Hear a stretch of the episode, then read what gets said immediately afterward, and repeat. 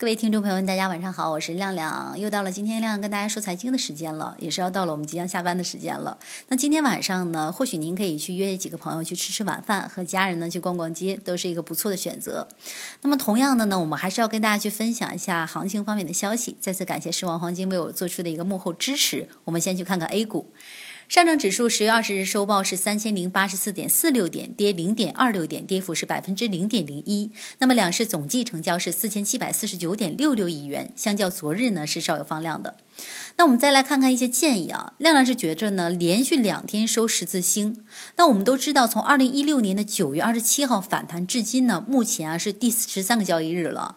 从两千九百六十九点一三这个点到三千零九十六点二这个点呢，已经是涨了一百二十多个。点了，那么很多朋友在这个时候呢，都会有一个获利了结的这样的一个情绪在里面。同样呢，这两天收两颗十字星呢，也是标志着一个方向并不是很明朗。在这个时点出现呢，也是说一个方向性的选择。但是呢，整体的上涨格局并没有改变，目前呢是在三千一百这个点存在一些压力的，那么也是存在一个获利回吐的需求。那么在这样的一个情况之下呢，我是建议大家谨慎追高，去选择一些比较强劲的股票进行操作。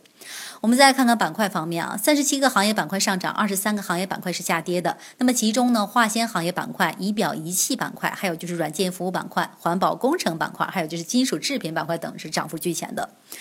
好的，我们再来说说市场焦点啊，主流板块间的横向分化给市场再度上涨带来了一定压力，这就较为符合我们近期对大盘的一个整体的判断啊。高送转板块的超强力度还是为激进型的投资者带来一定的交易机会的，不过一定要去注意控制好仓位。我们再来说说关于电子信息方面的一些消息。据科技日报消息呢，美国哈佛大学官网近日发布出公告称呢，该校保尔森工程与应用科学学院的科学家成功实现，在超导材料内传输电子自旋信息。哇，真的是好厉害啊！从而呢，去克服了量子计算机的一个主要大的挑战。这一发表呢，在《自然物理学杂志》上的最新突破，将为构建量子传导装置奠定一定的基础。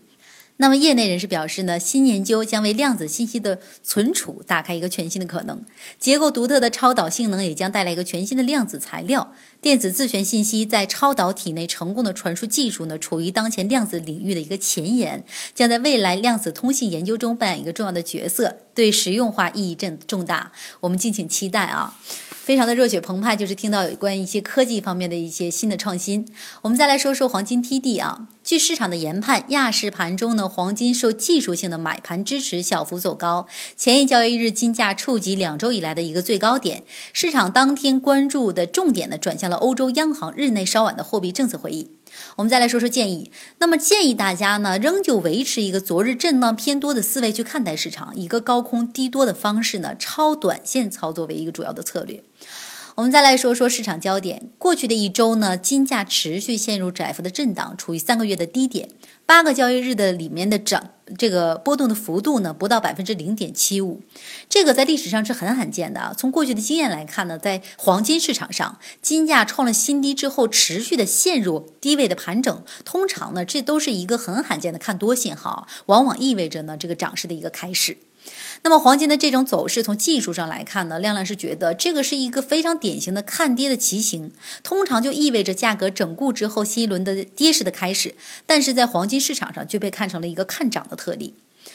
那么还有就是关于美元的，一直以来呢，美联储始终在不加息和鹰派言论之间摇摆。在八月底呢，许多美联储官员的表态倾向于加息。那美联储副主席 Stan Fixter 表示呢，在二零一六年年底将会有两次加息。美联储主席耶伦则告诉市场说呢，提高联邦基金利用率的这个条件日趋成熟，加息即将来临。然而就在九月的会议上呢，货币当局认为等待更多的数据支持后再行动才是明智的。那么目前市场的共识是。美联储在会后会有一定的动作，不过呢，在二零一六年加息的道路上是有一个阻碍的，这个呢就是美元的走势情况了。好的，以上就是我们今天全天的一个金融方面的消息，感谢您的收听。如果想更了解更多的黄金方面的知识呢，也可以来下载我们狮王黄金的 APP，来听亮亮给大家去讲的一些黄金微课。好的，这一时段就是这样，让我们明天同一时段再见。